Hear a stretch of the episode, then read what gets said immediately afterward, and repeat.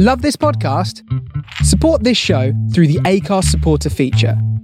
It's up to you how much you give, and there's no regular commitment. Just hit the link in the show description to support now. Hi, Sean from Philly Boots here with a very special edition of the Philly Boots Rugby Roundtable. As you know, this week the RFU announced their return to rugby roadmap, which begins on March the 29th. I hope you're all excited. And over the last few days, you've been sending a load of great questions and really good queries to, to Philly Boots. And instead of me answering them, because I don't have a clue, uh, today I spoke to Head of Rugby Development at the RFU, Steve Grainger, uh, and put them all to him. Um, first of all, I want to let you know about uh, some new friends that we've got at Philly Boots and the Philly Boots Rugby Roundtable, and that's Mindset Sport. Mindset Sport is a new free wellbeing resource aimed at local grassroots sports clubs like like all of you. Uh, it's completely free and it's there to help coaches, players, parents, and clubs assist the well-being of their members. Resources cover a range of subjects from the physical and mental health to financial and relationship support. They're here to help you signpost to get people the right information and the right help that they need. The aim is to normalise the conversations around mental health, LGBTQI, and ED and I awareness in local sports clubs and give local clubs and coaches the tools they need to look after their players and members on and off the pitch. For more information, head to bit.ly slash mindset sport. That's bit.ly slash mindset sport for all the information you need on mindset sport. Now, let's get to my chat with Steve Grainger. Hi, Steve. Welcome back to uh, Philly Boots. Thanks for uh, giving up some time today to talk about the roadmap. No problem at all, Sean. Good to uh, good to see you again, and thanks for uh, thanks for having us on.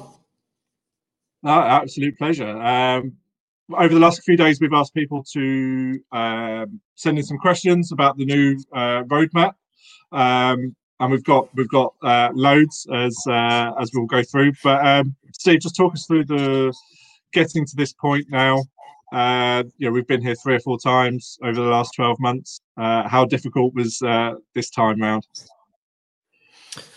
I think it's yeah, you're right. We have been here a few times, haven't we? In terms of optimism and then pessimism. I it feels this time that the difference is that clearly government have laid out a very clear roadmap.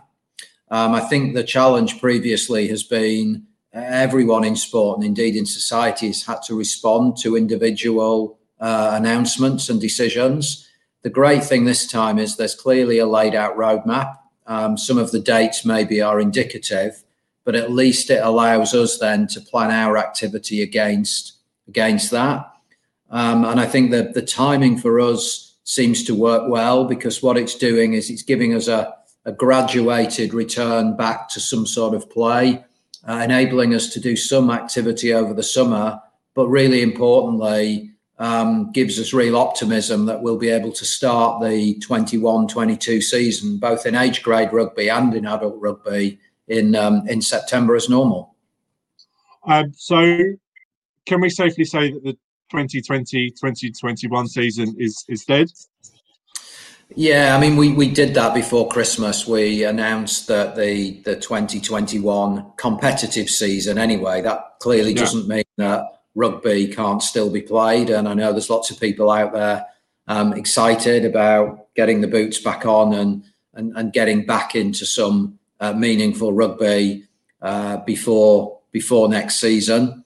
Uh, but in terms of any sort of league matches, any promotion, relegation, that sort of stuff, that was uh, that that was uh, cancelled a long time ago. Good. So, um, as I said, yeah, we've we asked uh, the public for their questions um, on this roadmap. Uh, so we're, we're going to try and sort of rattle through as many as we can over the next few minutes, uh, and hopefully people will get the answers that they're looking for. Um, Steve has agreed to come and do another live one in, in a few weeks' time when we know a bit more from government uh, about other other uh, pieces, uh, and as we get closer to the return. Uh, so, why has there been a uh, switch from this roadmap, or from the previous roadmap to this roadmap, um, when sort of the lockdown measures are sort of fairly similar um, than they were, you know, uh, 12 months ago? So, so what uh, we, we've just been in, in, a position really where we've reacted and responded to what government have said that you are going to be able to do at different stages. So clearly, we know that as of now, any uh, age grade players that are back in schools and colleges, if their schools and colleges are offering rugby activity, then they they can participate. For everybody else, uh, it fits really neatly with the 29th of March when government have been very clear that organised outdoor team sport can come back. So that was we are a, an organised outdoor team sport, so we tick that box. The discussion that we then had was about the the type of activity that that should be. And we were advised that we could go back to the position that we were at in December. So when we came out of the, the November lockdown, so 15 aside, contact rugby, just excluding the scrum and maul. Um, we've then put our own deadline on of the 26th of April, uh, giving ourselves four weeks really of contact training. A lot of players both age grade and adult, who've been out of the game now for a, a prolonged period of time. And we think the right thing to do is allow four weeks of, of training before then we, we break into matches, hopefully, uh, if players and clubs want to do so from the 26th of April. Was there any thought to not doing anything at all? Once the government announced their, their they're sort of coming out of lockdown. Was there any thought of coming doing nothing at all for until sort of the regular pre-season would start in sort of June or July? I, I think um, I think that would have been a very unpopular decision amongst players and and clubs, and th- there's no real rationale or need to. I mean, at end of March, you've still got even in a normal um, competitive playing season, you've still got a month of age grade rugby and two months of of adult rugby, and we saw absolutely no reason to prevent people from from taking part. Um, and also from a, a, sort of sport retention point of view, we, we, it's really important. We have to watch what other sports are doing, and it was very clear that other outdoor team sports would be coming back. Um, and um, you know we don't want to be losing players to okay, uh, um, other sports uh, or indeed uh, cricket as a summer sport. No, for sure, for sure. Uh, so on um, retention of players, it's uh, these questions are sort of aimed at the age grade. We had a lot of people asking questions about age grade rugby uh, because I believe you announced that um, under seven, uh, 17 year olds couldn't go up to go and play senior rugby. They've got to wait an extra year. What was the rationale behind that? Um, and does it restrict, um, especially clubs smaller clubs that might have an influx of 17 year olds and they're not allowed to play them? Well, I mean, inevitably, with with anything you bring in like this, there are going to be a few people who may lose out as a result of it. But we have to be cognizant that um, you know when somebody reaches their 17th birthday, normally they can apply for a, a dispensation. So you, you could be in a position where somebody turns 17 in September this year and they won't have actually played any meaningful rugby for over 18 months. And the last time that they will have played that meaningful rugby, they'll have been an under 15. So in reality, they're only in their, their second full season of, of 15 aside rugby. And all of a sudden, we're going to put them up against against adults. And we felt that from a, um, a player safety and a player welfare perspective, we should – uh, give those 17 um, year olds a little bit a little bit longer. So it's not a full season. Um, we're just saying that for the first uh, four months, so through to the end of December, they should play their continued age grade rugby, and then in January. Um, they are able to apply for those dispensations, and uh, if that dispensation is granted, they can they can play the adult game. One of the questions we had on dispensations was those with current dispensations are they allowed to continue playing senior rugby or do they have, still have to wait? So the, the the, the dispensations this this is for set this is for 17 year olds in uh, september in september next season. So okay. if you're a you know if you're a current um, if you've if you've been playing bearing in mind that there's been no contact rugby really to speak of for the last year or so. You know, and I think we we have to stay true here to what we're trying to do. We're trying to give people a graduated return to play. We're in this for the long game. Um, you know, rugby's not going to stop in the next six months if certain players aren't allowed to play for certain clubs. The really important thing is that those players are still playing our game in three, four, five, six years' time. So, what are they allowed to do? Uh, what are age grade players allowed to do this summer? Um, are there any restrictions on training session lengths, limit to pitches, and so on? So, so normally what would happen is age grade players, the age grade game would as good as stop, as we know, at the beginning of May, um, after the first uh, May bank holiday weekend. We'd already extended that season through to the end of May. So, assuming that um, all of the government roadmap stages are reached, and assuming that we then follow on, age grade players will be able to play some matches during May. Um, then what will happen at the end of May is that matches will cease, and, and that's normal over the, the summer period. But what we will do this summer is we've suspended the existing regulation that stops activity, and we will be enabling um, non contact match play to take place along with contact training. So clubs will be free to do some catch up work with particularly the younger age grade players that might have missed missed out on on activity. Um, but we're also very conscious that some clubs won't be able to do activity. There, some clubs ground share with cricket clubs. Um, some clubs will have young players who quite understandably and rightly play cricket in the in the summer. So that's really the reason why we've then kept those young players in their current age bands from September through to December. So if you were a if you're an under 10 at the moment and you would be moving up to be an under 11 in September, of course you'll still move up to be an under, under 11, but you'll play under 10 rules through until Christmas.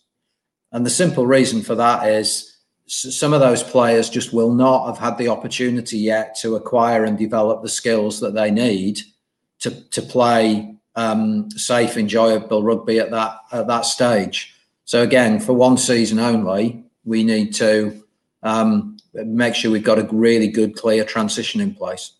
It's not really a season, is it? It's three months. Is it three months? Uh, yeah, it's no, from, to yeah, December. So, so, so, so they'll, they'll, do that from September through to the end of December, and then they'll pick up as normal um, and, and play catch up from January onwards. Is there a risk and this is a question that's coming. Is there a risk to clubs um, of losing the, this generation of, of age grade players to, to other sports, such as cricket or, or football, as you've mentioned?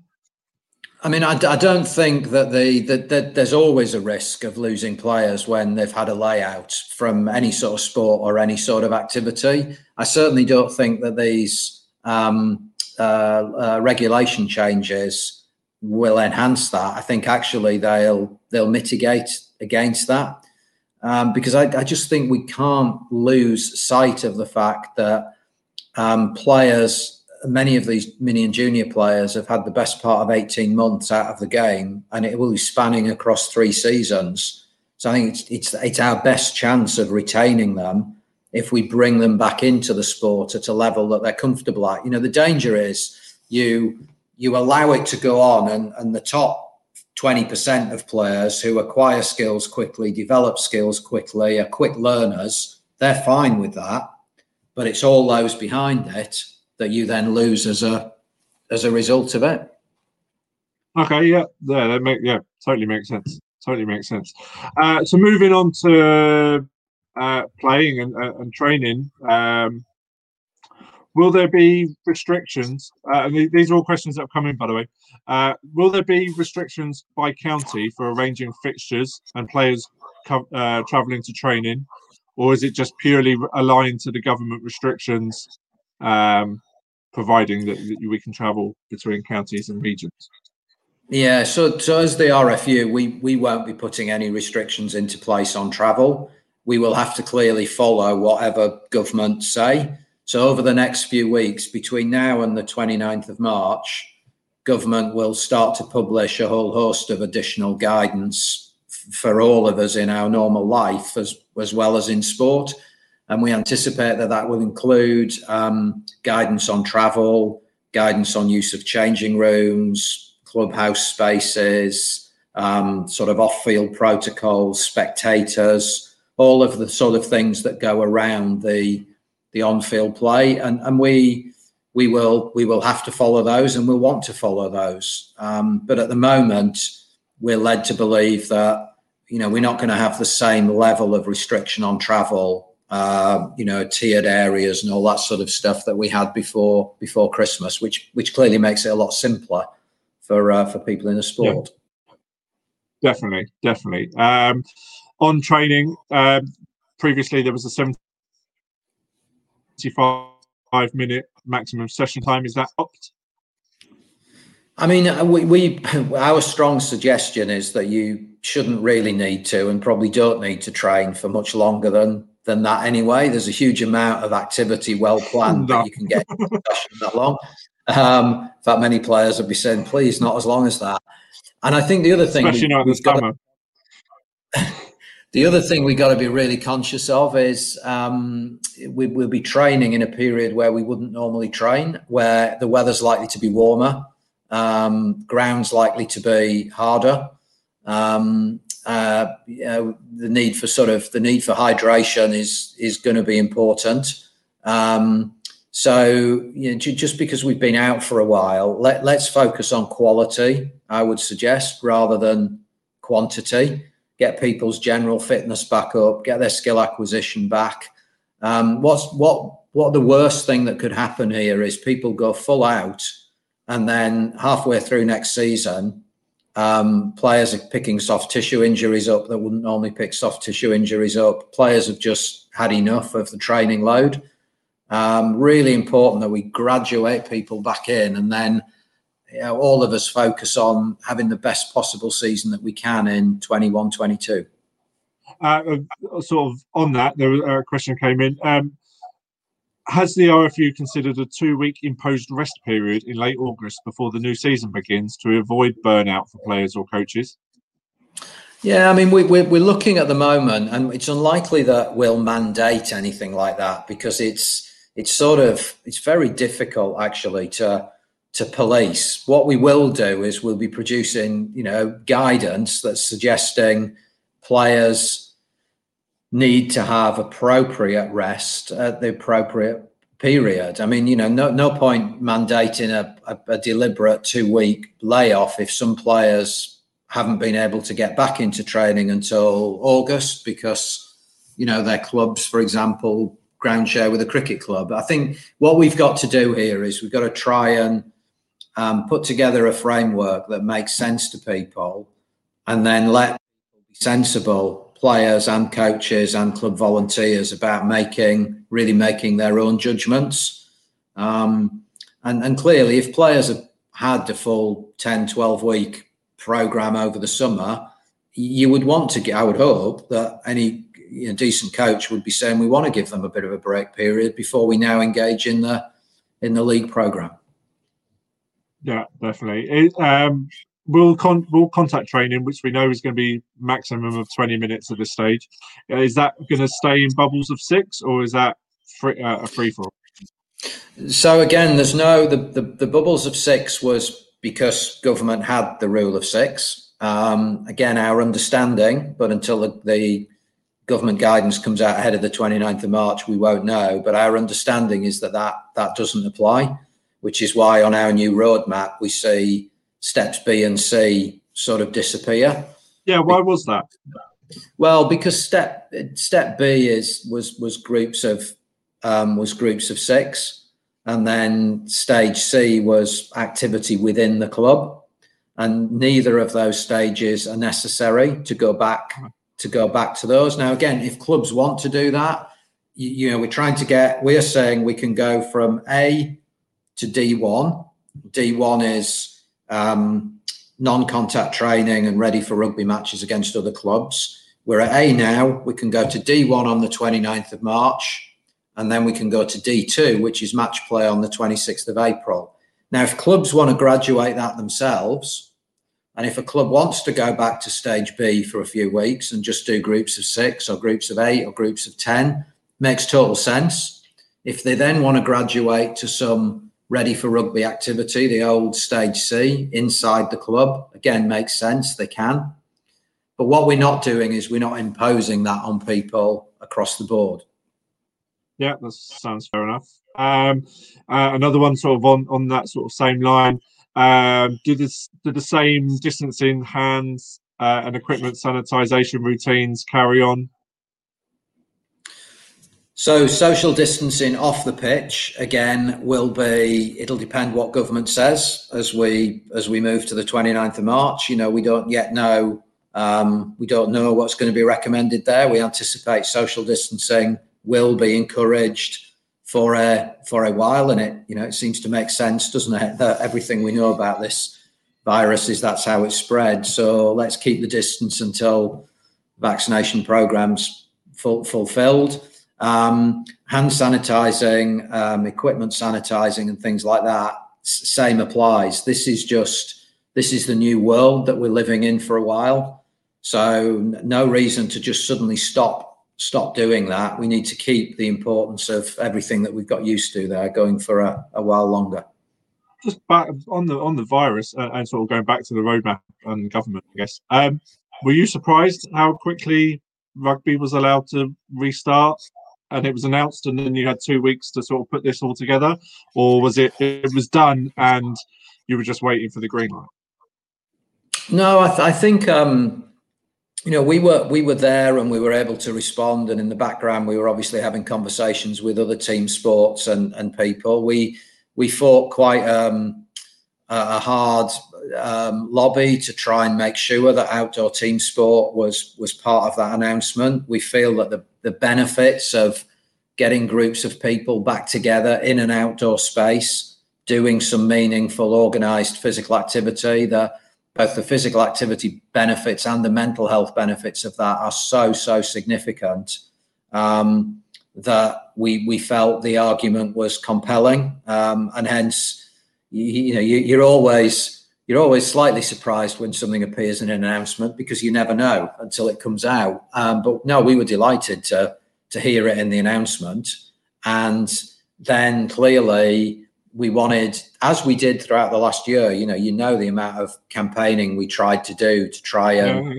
get rugby back, um, and, and we we pretty much picked up where we where we left off. No, it's great news. Uh, another another question that we've got is uh, when could a club play an inter-club game with their with the new adapted laws?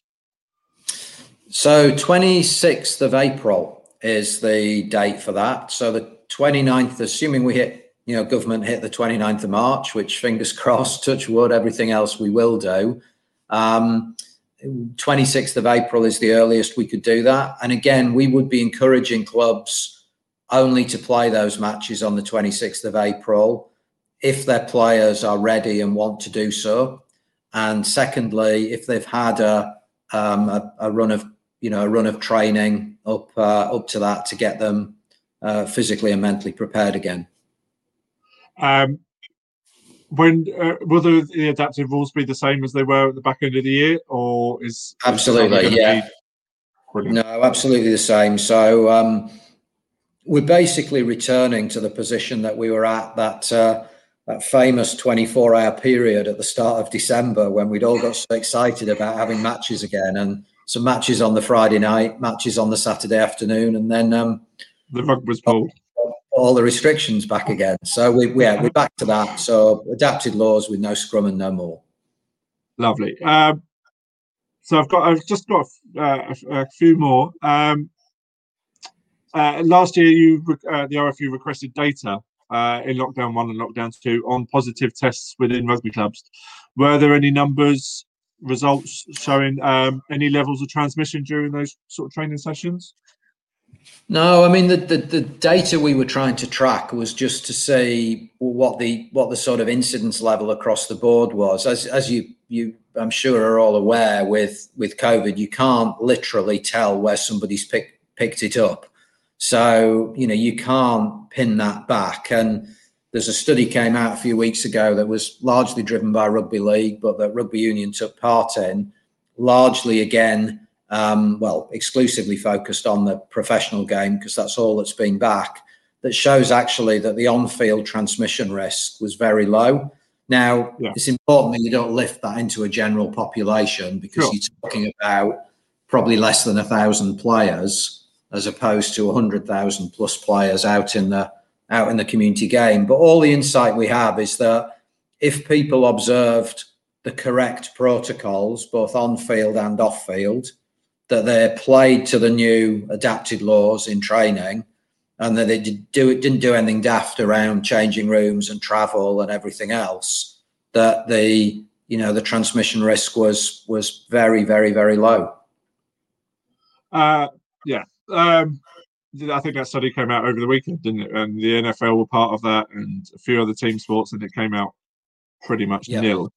But which is which is do you take encouragement from that though? To even though it was at a professional level, does, do you take encouragement that you know, even though this study was of as as you said, thousands of people rather than hundreds of thousands of people? Yeah, I mean, clearly, clearly, the, the big difference is with professional players they are they're contracted. They're being tested regularly. They're this is their profession by and large. Um, although we, you know, we've got the Allianz Premier 15s where it was a different ball game, and they're not all professional. They're working as well, but by and large, a lot of these players are um, they're not quite in a bubble, but they're not far off being in a bubble. You know, they're not having to go and work on a factory floor or in a shop or on a building site or teaching a school or whatever it, you know, whatever it might be, where you're in an indoor environment and maybe are more likely to pick the virus, the virus up. So I think it's, you know, the, the two cohorts are very different. Um, but uh, we would take, yeah, we take real encouragement from the fact that if you're outside outside and you abide by all the protocols and everything, should be should be fine. Good. Uh, you mentioned this earlier. Uh, I've got I've got four questions left, so we'll uh, I'll just rattle through them. Um, the showers uh, being used at the clubs is, is there any information on that yet?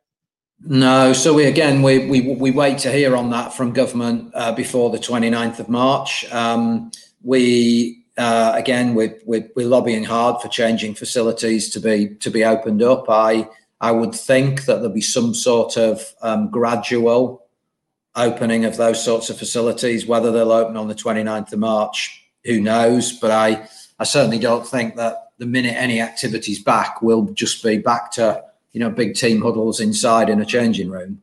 Um, this is this is just about people using common sense. Uh, and let's be honest. Um, you know, whilst we do get a wet season often in April, it's it's nothing like the sort of deluges that come in November, December, January. So, you know, again, touch wood, we can uh, we can cope with that. No, for sure. Uh, that was one actually one of one of the next questions, but so we've uh, we've answered that one. Um, this is uh, this is a really interesting one, um, which I didn't know about, but I want you to answer if you can. Uh, the RFU insurance normally finishes on the first of May. Um, if if clubs are going to be playing over the summer, is is there any way of that being extended, or is it or is it first of May to and starts no, again on the second of May? So so our RFU insurance is year round. Um, okay. Basically, the insurance is only valid when the structured season takes place. So for for mini and junior players, normally their season would end on the first of May. Right. Okay. Uh, if you engage, if you choose to engage in activity outside of the RFU structured season, um, it, it's it's it's a pro. You know, you it's, it's, a bit like choosing to drive a car at 90 miles an hour. Your insurance company are probably going to have something to say about it. um, for this season, uh, people will be able to follow the um, you know the new framework of activity across the summer. And again, as long as everybody does as the regulations say, there there will be there will be properly insured.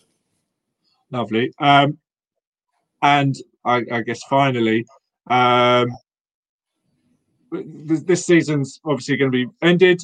Can people look forward to, well, realistically, look forward to a full season starting in September? well, I mean, you know, you you you should never say never, should you? At the moment, but I certainly am. Um, I'm certainly looking forward to a um, you know, a new season kicking in, in in September. I think we're all wise enough after the last year that we've had to realise that things can change very quickly. Sure. Um, you know, I I hesitate to say it, but I, you know, I really hope we don't go back into another position next next winter. But clearly, if if the virus does kick back in, if government do decide to impose restrictions again or take advice, we'll we'll have to react accordingly. But in the meantime, it's um, you know, planning wise, scenario wise, it's it's full steam ahead to do everything we can to at least get a normal season kicking off in September. Lovely. I cannot wait. And I bet you can't wait either for this I'm all to be over. To get out and see some desperate to get out and see some rugby again.